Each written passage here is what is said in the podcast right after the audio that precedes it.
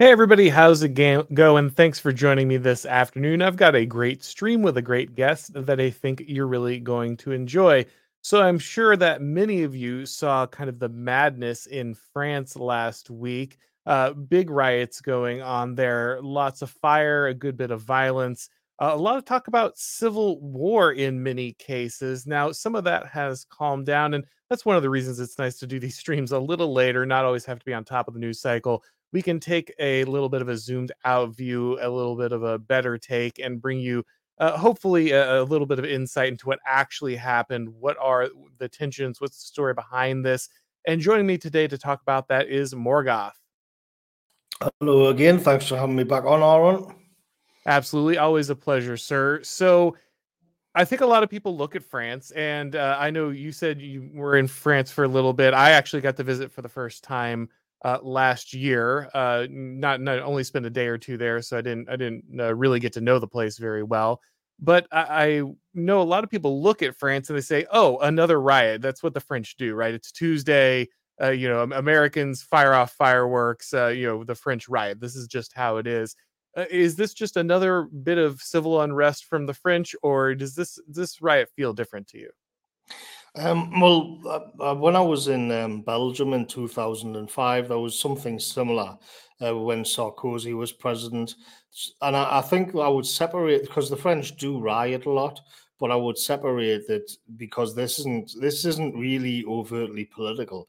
I think there's there's people on all sides want to like sort of hammer it into a, a, political narrative, whether on the, the in France it would be the nationalists or in the wider kind of neoliberal Anglosphere, they want their own agenda put into there, a sort of make it a sort of George Floyd.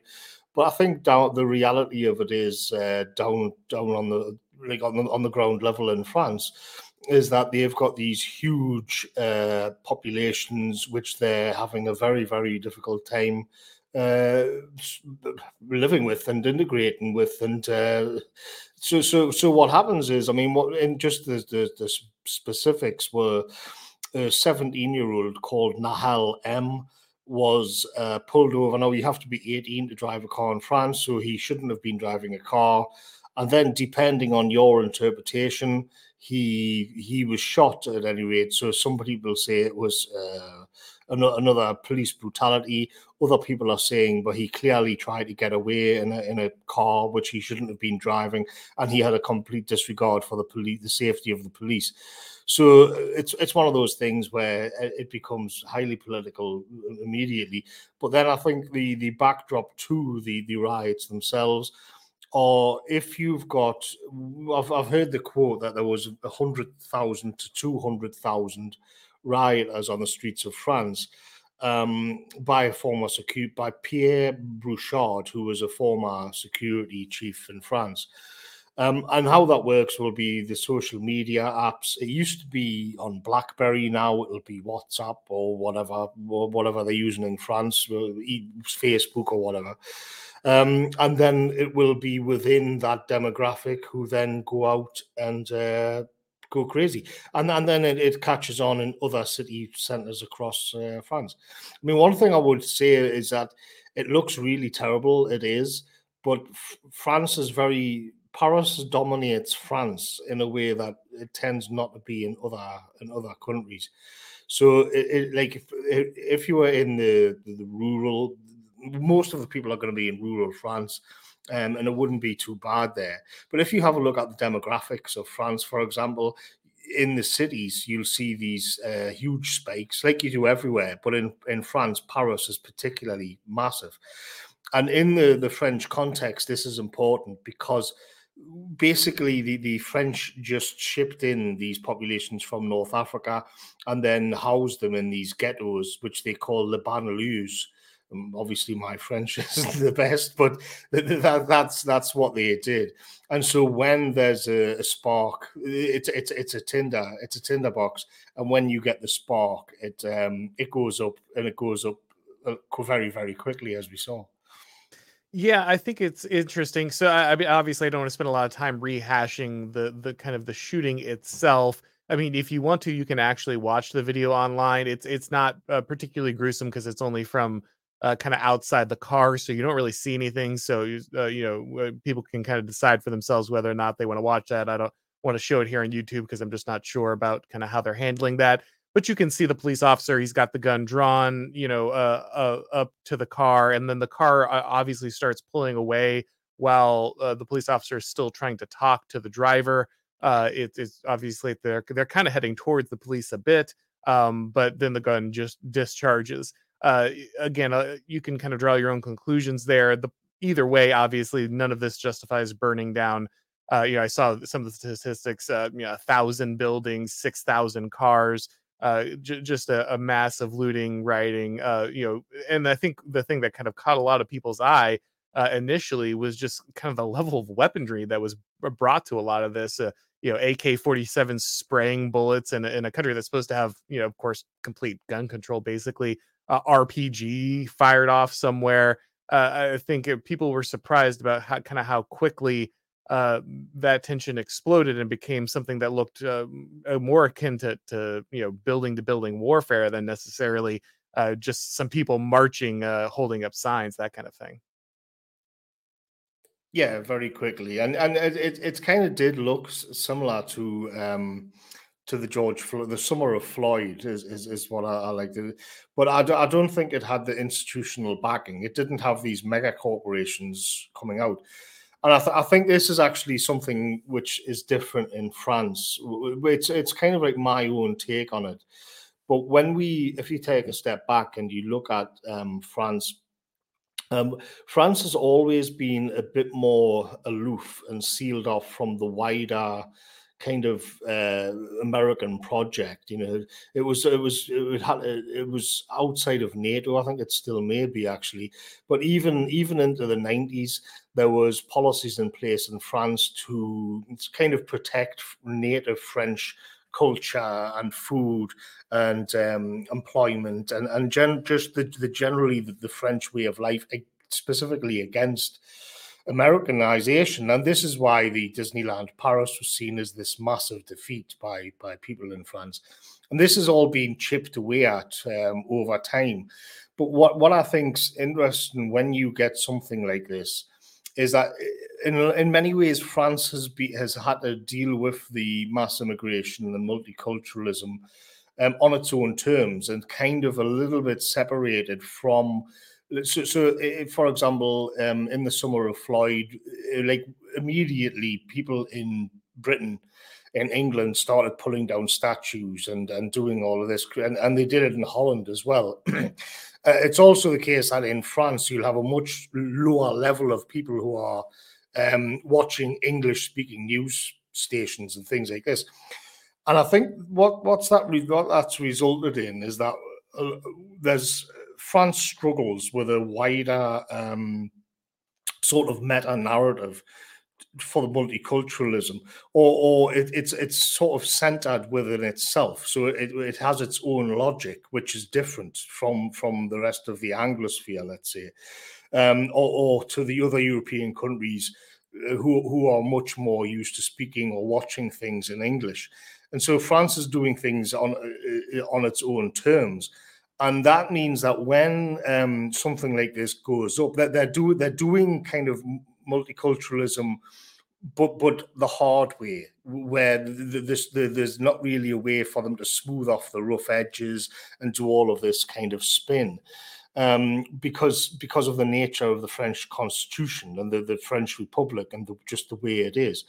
So you, when when it goes up in France, it tend you tend to get it raw. Uh, you, you tend to see it exactly for what it is, without all this spin, pin like uh, spin doctors and PR and and sort of specially edited news clips.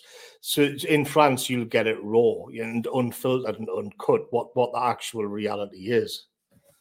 Yeah, it's very interesting that uh, France is uh, really, in some ways, kind of rejected multiculturalism. They've they've really attempted to have kind of this very specific form of assimilation.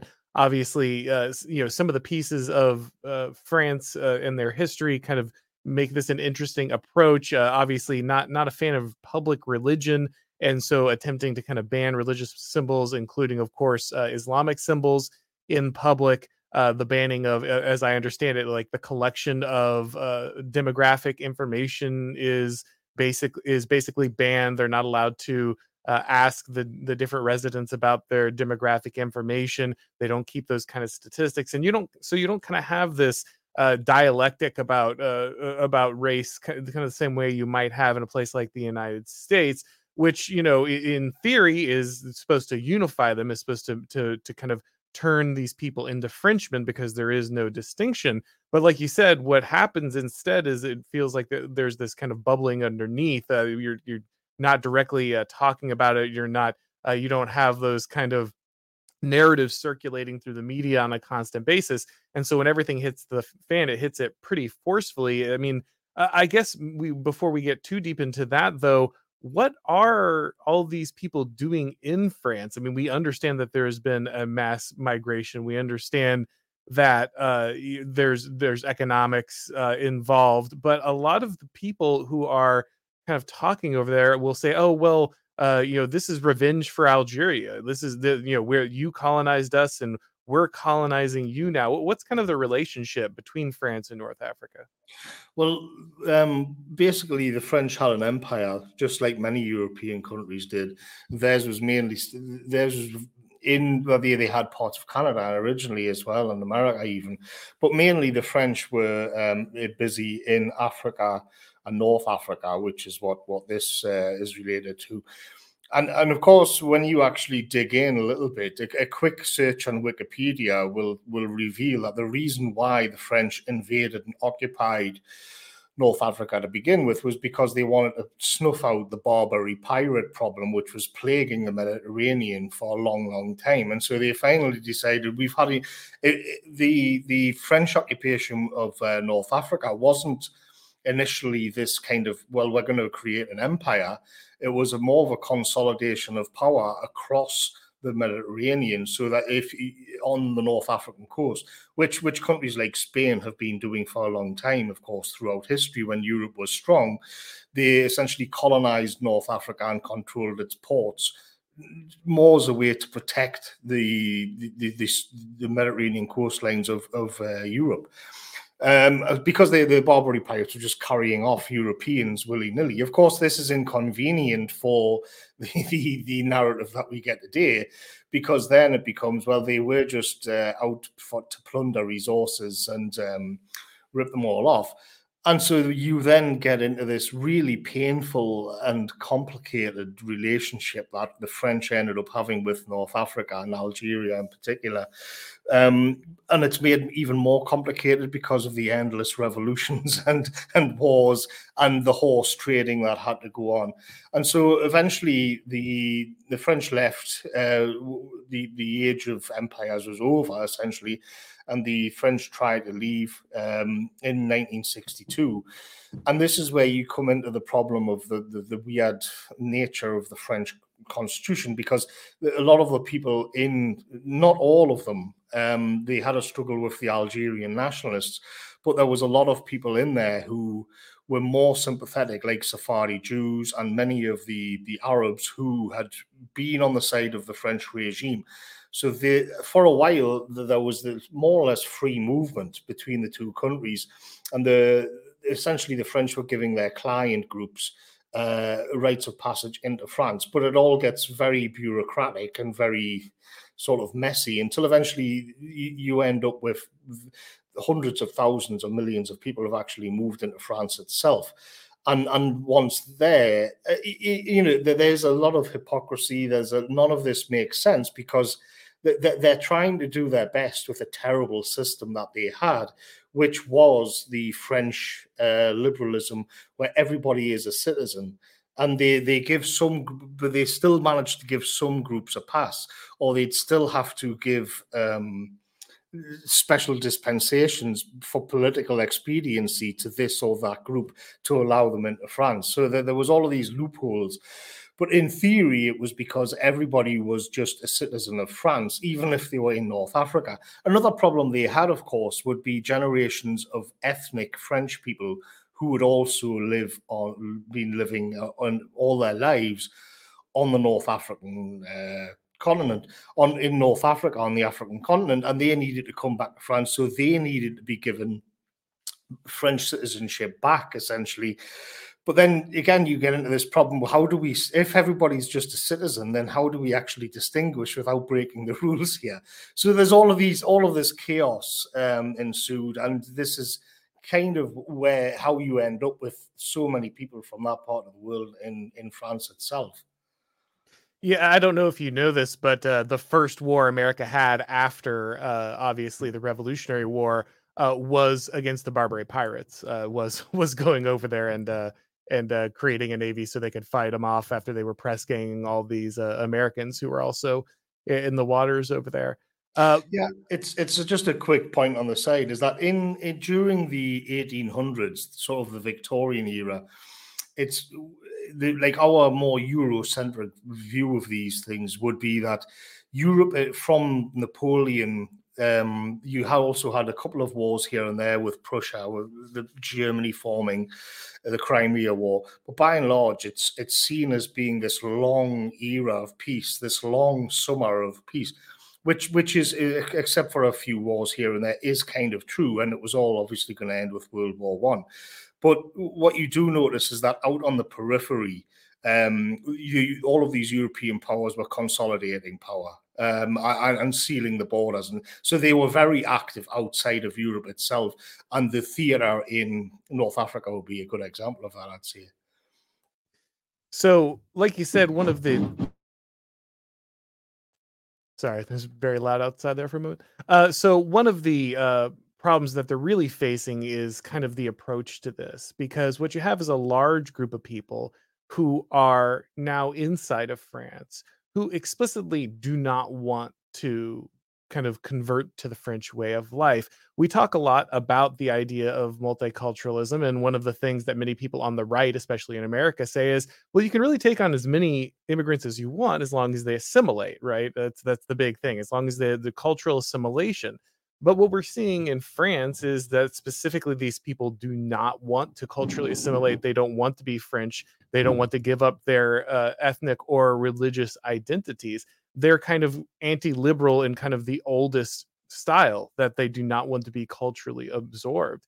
And because of that, there's a, a myriad of different problems that come about. But the first one is obviously this tension that is always existing when it comes to the police. I mean, one of the reasons that the police are so jumpy and one of the reasons they feel the latitude to just kind of stop anybody and shoot if they think it's necessary is because of the amount of terrorism in France, right? Re- recently, we just had a Syrian immigrant uh, st- stab four babies in a park. Uh, th- there's an understandable reason why there's this constant tension and why the police feel and, and have been given the latitude to take these actions. The, their concern is not unfounded. Yes, some of the some of the worst terrorist atrocities in Europe, uh, I would say, uh, most of them have taken place in France in in the last twenty or so years. Um, the, the the the worst one was the the, the theater. Uh, the, the, the, the, it came out later that the French security uh, source, I can't remember what the theater was actually called now, it begins with a B. Maybe somebody in the chat knows. But it turned out that there was all kinds of things went on in. Uh, it was like a hostage situation that lasted for 18 hours or something. But there were things that went on um, in there, um, uh, which I'm not going to get into. But it was lo- it was a bit more gruesome than just a, a situation like that. And the, these are the. It was it was actually truly something uh, barbaric and sadistic. But the the what this is is is like the sort of the legacy of France, where France is in this almost permanent state of emergency and terror, dealing with all of these people that they've got. I mean, I, I was I remember. Um, I mean, of course, another element to this is is like France also has a, a very much burgeoning uh, and, and popular and powerful nationalist bloc, which has risen largely in opposition to this.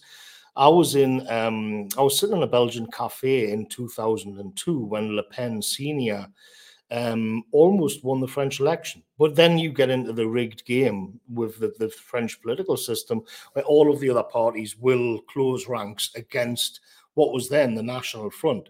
Um, and Le Pen, unlike Marine Le Pen, um, Jean Marie Le Pen was pretty much just an out and out fascist. Like if you look at his Wikipedia page, he was very much of the old school uh, France uh, sort of nationalist scene of, of like the 1930s and unapologetically.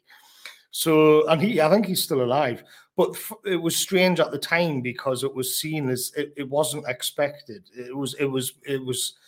I, I, I don't think the establishment had the safeguards in place at that point. Um, but ever since then, it's been this this struggle session where the National Front are, are constantly watering down their platform and their policies in order to appeal to a centre. Um, but the, the the system closes ranks and they're kept out of power for year after year after year. And the strangely though, in the last election last year, you had uh, Zemmour, who was this sort of Parisian uh, intellectual who who actually flanked them from the right. He he he was more right wing than the National Front was, um, and split the vote. So so they, they got they got kept out again. And what this means, of course, is that you have a, a just a pure globalist stuck in the centre, a neoliberal like uh, Macron, who is constantly fending off the, the a populist sentiment because of the increasing chaos of France. Uh, I mean, it beggars believe they had forty thousand uh, police on the streets over over the last week or so.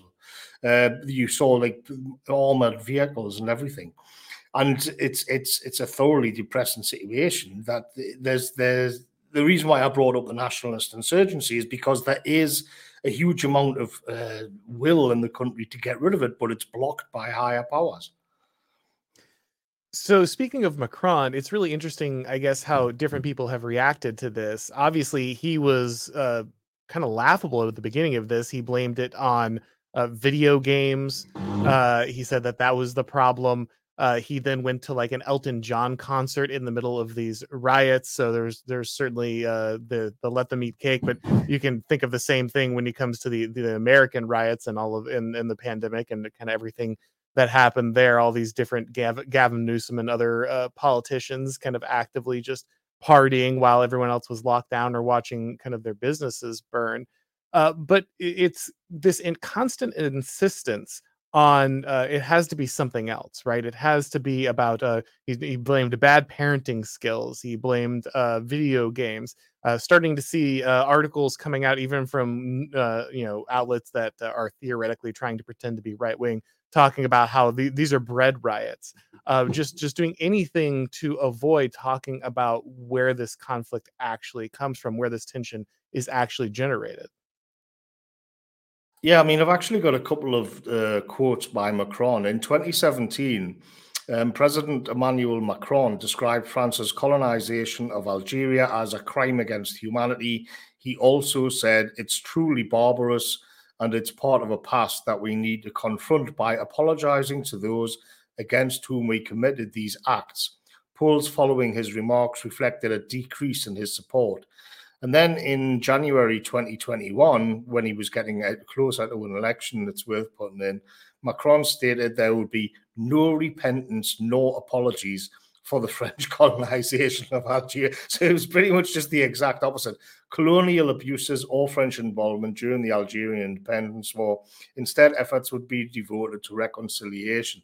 And and what you see here is that um, I think that, that that this is how they're going to start and sort of hammer France. Well, they've already begun. But you'll notice that uh, across Europe, there's always a way, there's always a kind of um, excuse to side with the other let's just put it that way against the europeans and then against the european nations. I mean in in britain it's an obvious one. We had the like the biggest empire of them all. So then it's like you, you see this as what you touched on before is that what this instills in the immigrant population is a is a sort of sense of that well we want revenge and everything can be justified because you went there um, now we are here. I mean, even Ireland, who never had any foreign colonies whatsoever, they get their own sort of version of this, which is that, well, you've always been a nation of, of emigrants. you've went and you went to Australia, you went to America, and your millions. Um, so therefore, how can you like complain about other people coming into your your, your country? Um, but what I, what I really take issue with is is this sort of this sophistry where you went there now we are here because that's been that's been dripped into the migrant population they they may feel aggrieved but it's western power centers and media especially uh, in America, I would say, who who like to do this, who like to play this game. And and what always gets me is that a lot of the time with the sort of progressive liberals in in the Anglosphere, um, you're dealing with the most materialistic, the most atheistic people that's ever lived, and yet they still they'll talk in terms of karma. Well, we shouldn't. There's this kind of karmic force at play in the universe which means that because you uh, colonized this country and now they are coming back, that it, it, it's it's karma, it's retribution, and it, it like with some sort of implied cosmic justice at play which which is which is sick because you know they don't believe in any of this. You know they don't believe in religion. They don't believe in metaphysical forces or anything of the kind. Yet all of a sudden they do. All of a sudden, when these atrocities are committed on the streets of France or whatever, you see it on Twitter where they're coming out and they're saying, "Well, this is it's coming full circle." They they're essentially um, siding with the people doing it. Yeah, it's it's fascinating that all these European countries are simultaneously propositional nations that have no native population, but also all of them have a thousand years of blood guilt for being colonial powers simultaneously. You you kind of have to pick one or the other, but it seems I guess that you don't. The only interest is really in attacking, and, and whatever narrative is close to hand uh, seems to be just fine. Uh, but I guess the, the the question becomes then, you know, when you're looking at these, uh, you can you can talk about economic disparity. You can talk about, uh, you know, obviously many of these uh, neighborhoods are not great. I actually learned I didn't really know this that uh, in in France the, the, the ghettos are kind of the suburbs, like the, it's uh, it's the outside ring of the city, the the suburban areas that are actually where kind of these ethnic ghettos often exist, which is kind of the opposite of the American situation. And so when things like uh, you know, when when uh, oil prices go up, when when uh, gas prices go up, or uh, when public transit long long trains go down, it's those populations that end up uh, you know often not having the ability to go to work, those kind of things. So obviously, like there, yeah, you're you're going to have kind of a, a certain level of uh, of disproportionate economic impact. But if you're constantly kind of telling people that they have this right to take over that there's this uh, there's this uh, right of revenge uh, for for colonization and, and history then any time there's any of this you know even the smallest thing like like uh, you know obviously you know kid getting shot is no small thing here uh, but you know even even uh, the uh, any basic interaction is always charged with that history is always charged with that conflict and it seems to constantly be pushed down on purpose uh, by many people in power.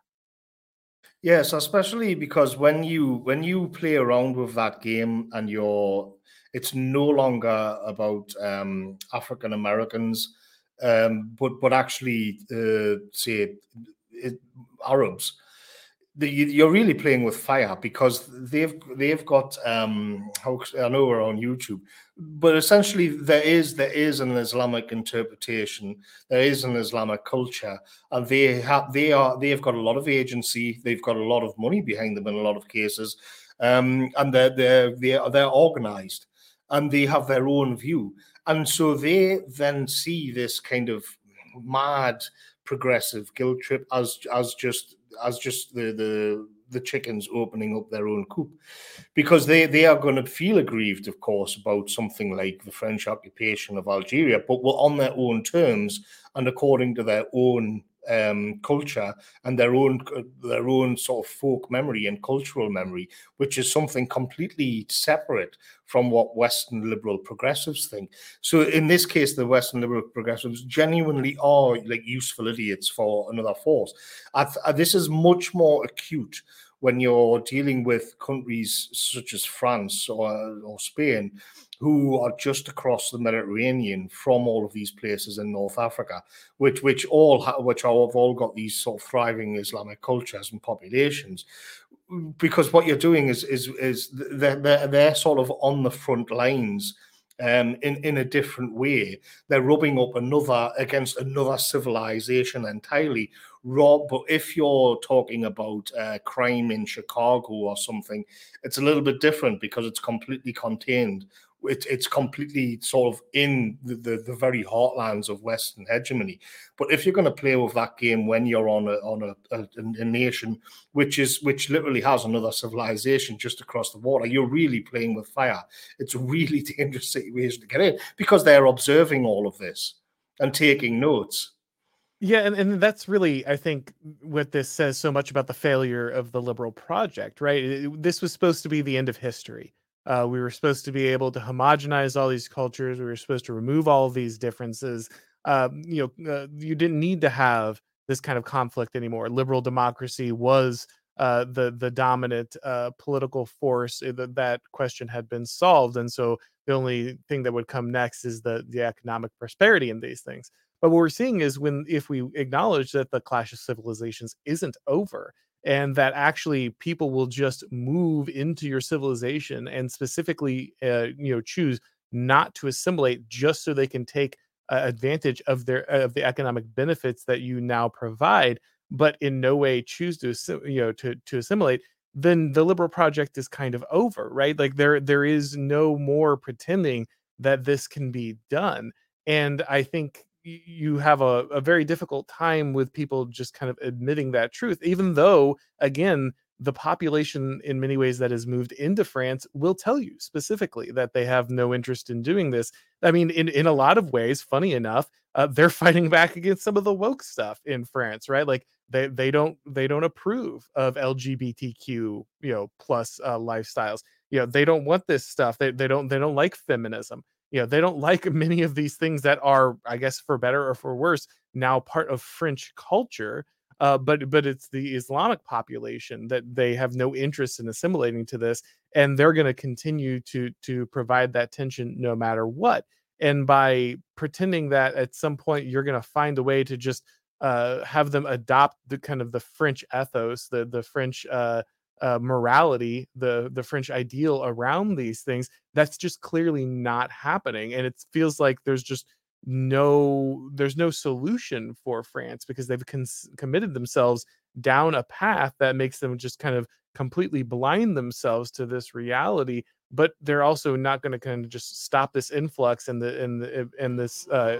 failed assimilation yeah, I mean, the, the, yeah, the, where all of this came together in France was when France banned the the headscarf and the burqa, and I remember um, when when that happened because you had uh, so people in the Guardian, you know, people from London and Chelsea, or uh, probably from uh, where wherever New York or whatever, and they were all outraged by this because they they saw that as France uh, lurching to the far right and and sort of abusing a minority population.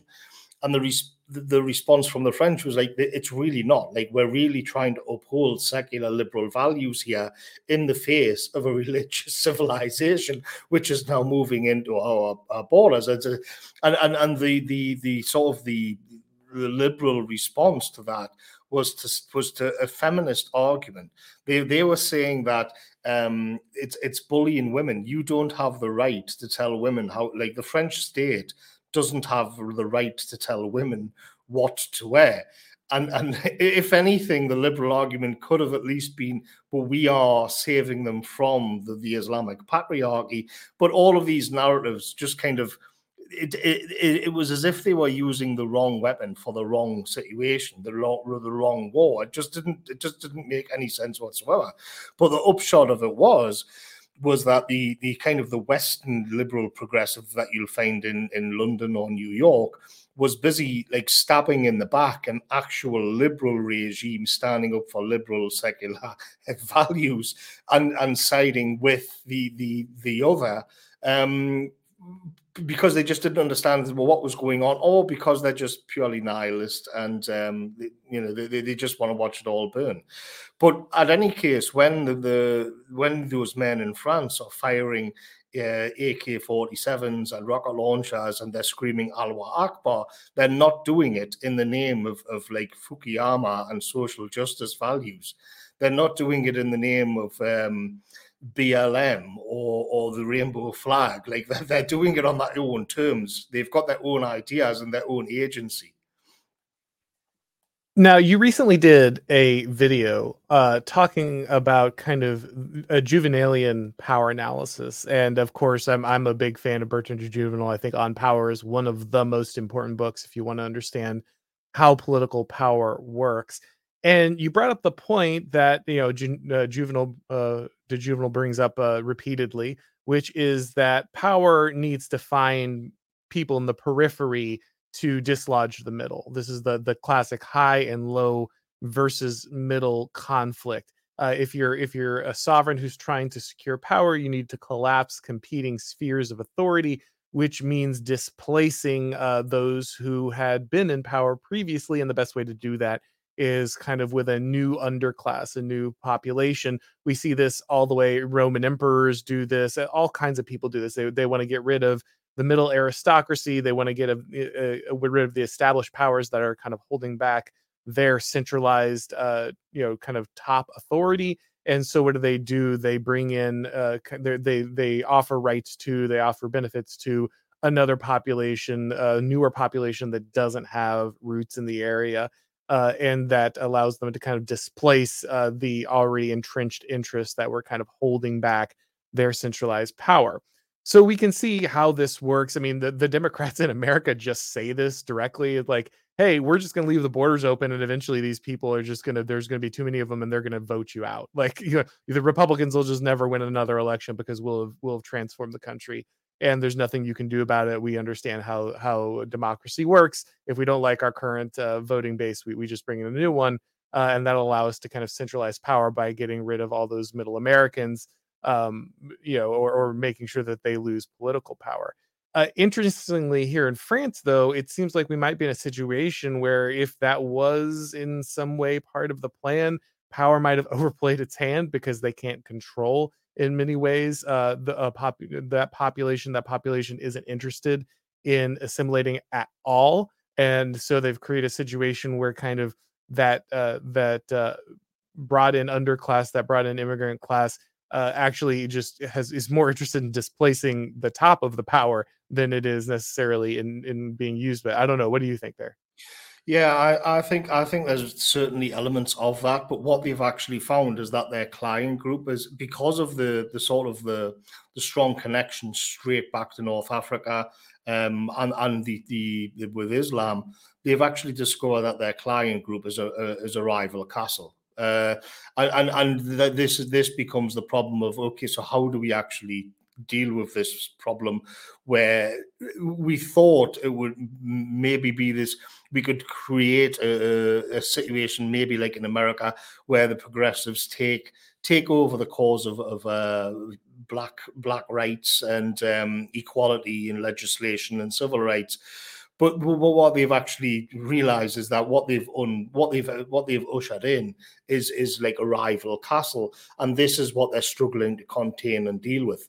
Um, and and I mean, a lot of people were talking about the response to the riots, and I've got a little bit of sympathy for them because when you're talking about 10 to 15 percent of your population it's it's all very well to go on twitter and uh, give a lot of hot takes about well just send in the army and crack them down.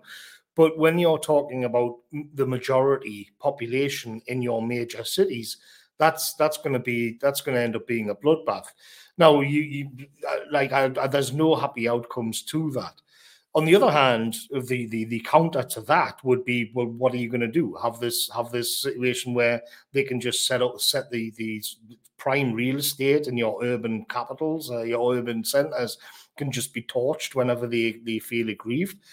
Uh, yeah, this is the tightrope that they're walking. This is the mess that they've got themselves in, um, and and uh, I, I don't really know how they can get out of it because even if you got somebody like um, the National Front in, then they will be more likely to use force. But then that opens up all other kinds of problems As when you look at the, just the scale of the populations involved.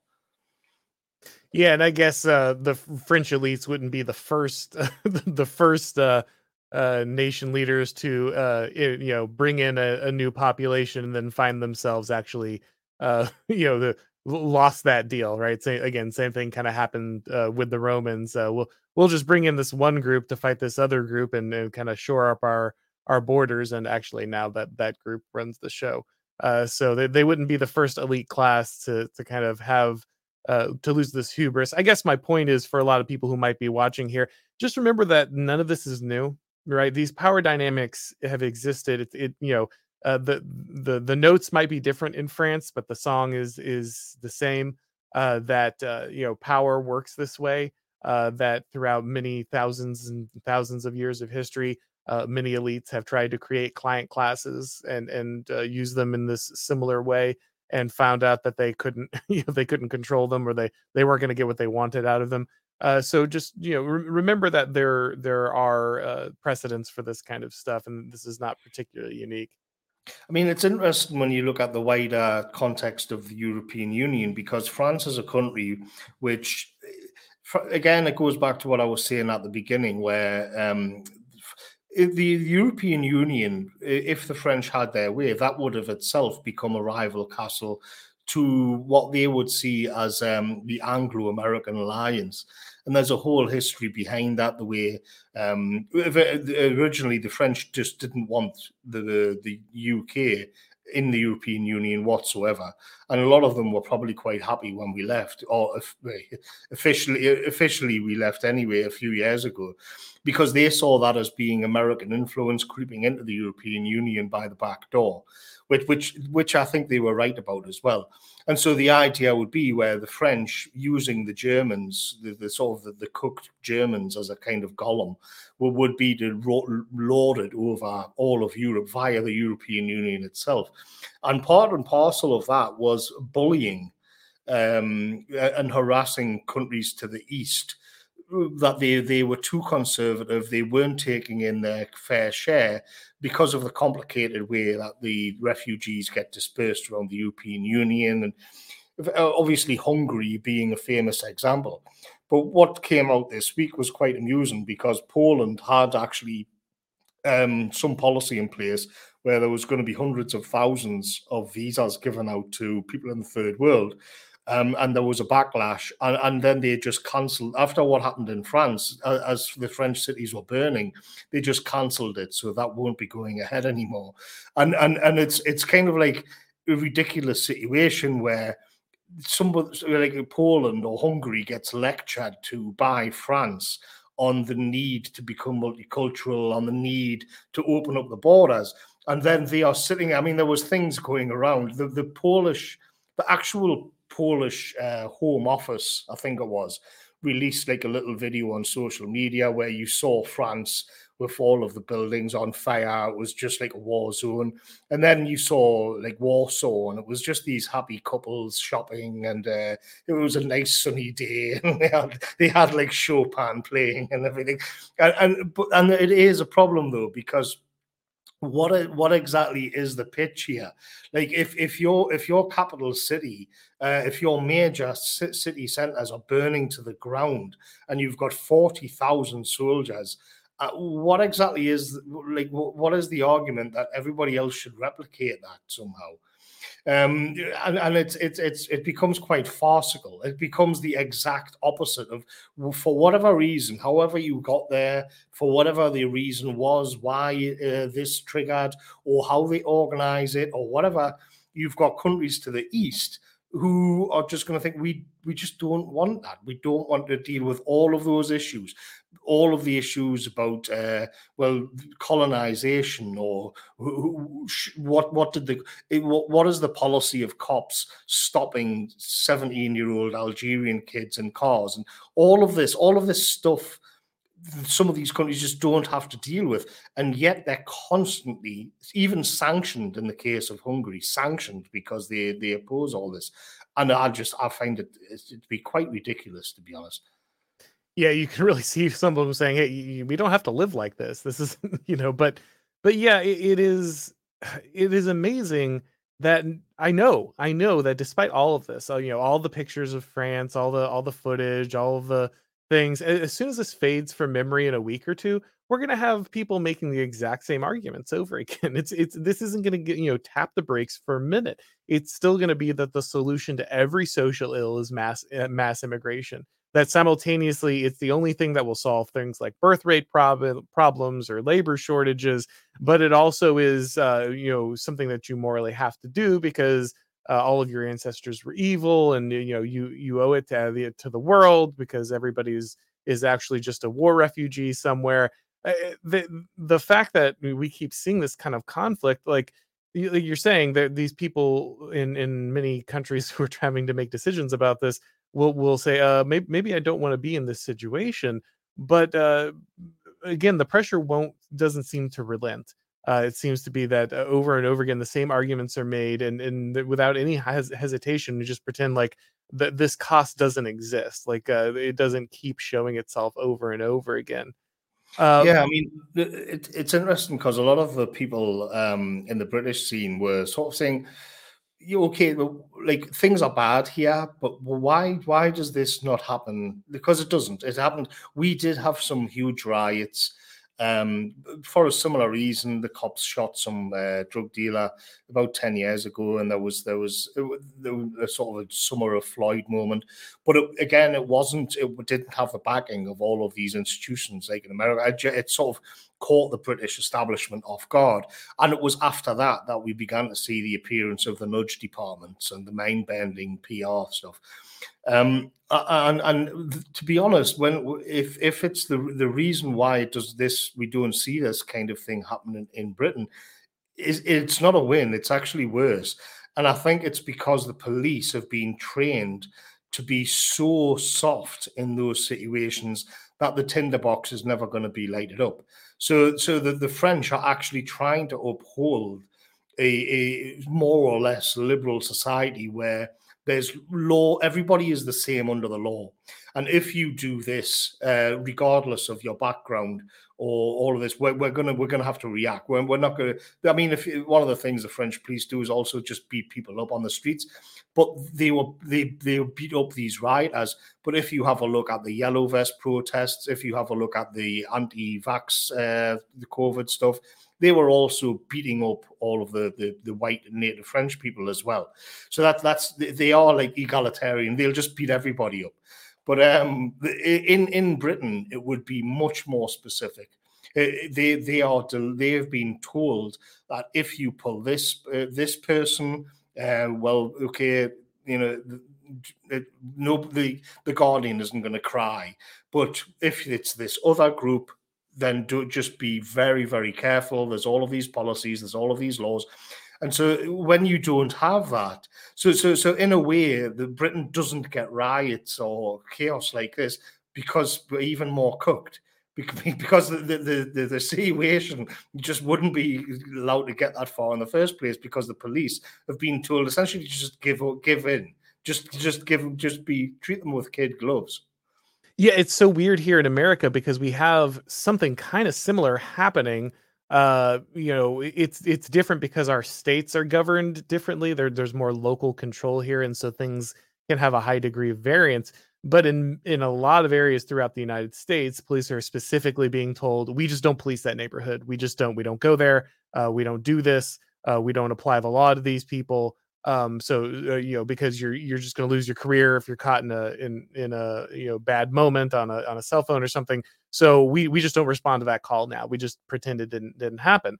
And of course we're seeing uh crime skyrocket in a, in a lot of those areas. And again as always you know unfortunately many of the the the uh, biggest victims are those who live in those areas and now have no police at all. Now basically have no law enforcement because any attempt to enforce the law will just end the careers or create a riot and so now there, there's just a, a, huge spike in crime in specifically and concentrated in those neighborhoods because they're unpoliced but simultaneously we have this situation where there's an explicit almost kind of racial law about like who gets prosecuted especially places like new york at the Daniel Penny situation where you know he's on the subway and he tries to defend people on the subway and he faces serious charges. Uh, another guy who who happened to be you know black defends himself on the subway uh, in a similar situation actually had had a, a, a believe illegal knife on him at the time and he just walks because well i mean everyone knows why right? And so we're we're in this situation where it,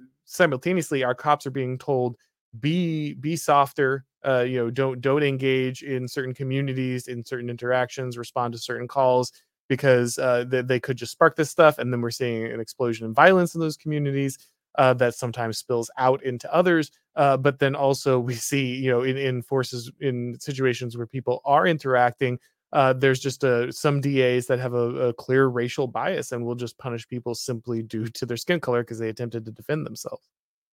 Yeah, and, and you can see if if we give the, the, the the French the benefit of the doubt that even when they haven't actually brought in all of these politically correct policies and, and embedded it within the police, you can see that it, it, still isn't really a solution. So, so I saw there was this. Uh, is he like a, a, liberal commentator, Michael Tracey, and he was he was making this point that essentially um, everybody is equal under the law in France, and and he he was kind of defending the makeup, the the constitutional makeup of France.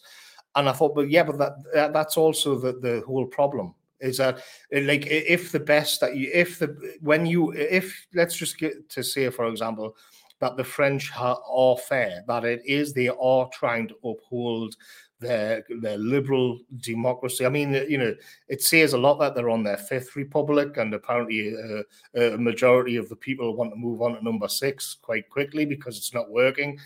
But nevertheless, even if we give them the benefit of the doubt that they're trying to do this or with the minimum of political correctness, it, it, it's and just where you everybody is equal everybody has it's egalitarianism it's all of us. it still doesn't work because people just aren't the same you you can you can give everybody a stamp or a passport to say well you are all french citizens. Because you'll see that. The, there's people coming out on social media and saying well uh, the, the the far right are going to town on this but like 90% of the the people arrested were french because well okay but that's that's what you mean is that they've got french citizenship. But the whole problem that started this off is the fact that that we have these divisions. So so so what that means is that the way you're looking at this doesn't work because it doesn't accurately describe the situation. And calling the people who are drawing like pointing out that there are these divisions here uh, calling them like sort of trolls or the fascists or whatever it is that doesn't really solve the problem like france is still in flames at the end of the day. And it's in flames be- precisely because having a stamp having a piece of paper isn't enough it isn't enough to have a bunch of man-made laws um, imposed on a population, then expect the population to just sort of as if that's going to produce the population. We've got these uh, this, these constitutional rights. We've got this these laws in place. Um, everybody is treated the same under the law, but your country still burns because it doesn't accurately. It isn't an accurate description of how human beings actually are. Yeah, pe- peoples make constitutions. Constitutions don't make peoples. Um, and uh, yes, I think, exactly. Yeah, exactly. Yeah, I think that's a, a lesson that everyone's getting to learn um, in in real time. All right, so we've got some questions stacking up over here. Uh, before we go through the questions of the people, is there anything that we didn't get to that you wanted to talk about, and where can people find your work? Um, Morgoth's review on Substack and on YouTube. I mean, the only thing to sort of hammer the point home on a lot of this was that just in Britain a few weeks ago, we we also had a, a an African migrant um, murdered a couple of a couple of students. Uh, a male and a female on the street, and and then the, the there was a bit of a thing about the parents come out and they have to give this statement. But when they, they give the statement, it's always along the lines of don't look back in anger, uh, don't give in to hate, don't, don't, don't sort of wrap a political narrative around this. Whereas when you saw, I think it was the grandmother of, of the, the, the kid who died in France, it was all hellfire and retribution and bloody revolution and, and all, I won't rest until this is all overturned. And it was just the complete opposite. Um, and, and, and that that that says it all about about this stuff when it happens. Like like there was no there was no cities burning. I know it's an easy kind of cliched point by now, but just to say, like when when those babies got stabbed, um, there was not all of this rioting. And and here again, you see the difference in populations just in that, just in these, just in the reactions. It tells you that one part of the population is completely oppressed and the other isn't.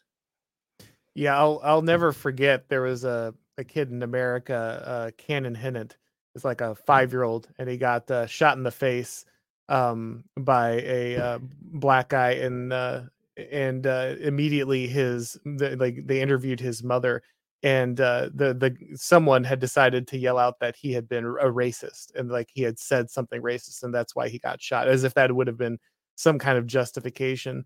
And the yeah. uh, the mother's first response was uh, the first mother's first response was not like my child got killed. This is horrific. It was my child wasn't a racist. That was the most important thing to reiterate. N- not the horrific act that had happened but that your child was not a racist. I remember i remember your video on that. I remember you were incensed by that yeah yeah that one that one got me all right so let's go ahead and switch over to our questions here real quick uh I do not know. I have no hope of pronouncing that correctly, so I won't even try. But thank you very much for your donation there. Uh, North uh, FC riots win. Uh, it's I, it's it's directed at me. There's a meme okay. that goes around in Britain where, from because I'm from the north, uh, and, and they pronounce it north, and there's like a big kind of gammon type geezer uh, with a football. It's like it's supposed to be like this meme football club in the north, North FC riots. When probably not anytime soon because the the nudge units will tell people just to wave candles or whatever like that. All right. Uh, Narco Republican for $5. The book, The True Aspects of the Algerian Rebellion, 1957, documents the terrible atrocities Algerians committed during the war. It's very dark. Uh, yeah, I got to be honest, Narco Republican. I'm just not super familiar familiar with that section of history. Uh, so um, I would be interested to learn more. That's good to know that that's a good source, but uh, I can't say that I can speak with a lot of authority on that particular aspect of of history there. No, Let's me see. neither. Yeah. Uh, Sergeant Hodel for twenty dollars. Thank you very much. Uh, when I started reading Morgoth Substack not too long ago, I got a feeling reminiscent of playing Grand Theft Auto 3 for the first time as a youngster. Funny how DR content is an affront to boomerism similar to GTA in the 2000s. Um, an interesting analogy to be sure, uh, but I'm sure that uh, you, you, mean that uh, the, the, high quality of uh, GTA 3 much must match uh, Morgoth Substack there. Yeah, I don't, I don't understand the reference. I know it's a video game, but I don't. Uh, I'm too old. I'm too old for to get all that. Uh, we're, we're, we may be too boomer for the boomer joke at this point. Yeah, no, we we may be the joke at this point. I'm not sure, but yeah. no, I've, I, I, I played I Grand just, Theft Auto 3 a little bit. I remember that, but it's been a long. Yeah, I saw my brother playing it, but I mean, yeah, I mean, I spent the day cutting, I spent the day harvesting cabbage leaves. That's how much of it. That's my day like Cincinnatus before you. Uh, all right, uh, let's see. Melon here for two dollars. Oh, what really happened to Notre Dame? Yeah, of course, uh, that is a huge aspect as well. A uh, number of churches and historical, uh, you know, uh, areas have burned in France. Many people suspect, um, very likely, that there are religious um, reasons for that. But obviously, it's in the interest of attempting to keep, I guess, some level of civil uh, unrest down uh, that they don't investigate those things and so we don't really hear about what actually happened to those very often. Yeah i'd agree. Again like with the bataclan massacre thanks in the chat for pointing that out that even a place like france the, the, the they've got their own deep state and it's got lots of secrets for for for the greater good uh, of, the, of the society they've created Yep, absolutely. All right, guys. Well, we're going to go ahead and wrap that up. That looks like we got to all of our questions. I want to thank everybody for coming by. And of course, thank Morgoth once again. Always a fantastic time talking with him.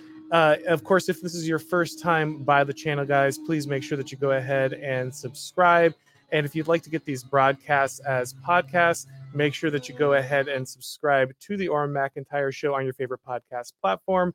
When you do that, make sure that you go ahead and give the show a rating or review. All right, guys, thanks for watching. And as always, we'll talk to you next time.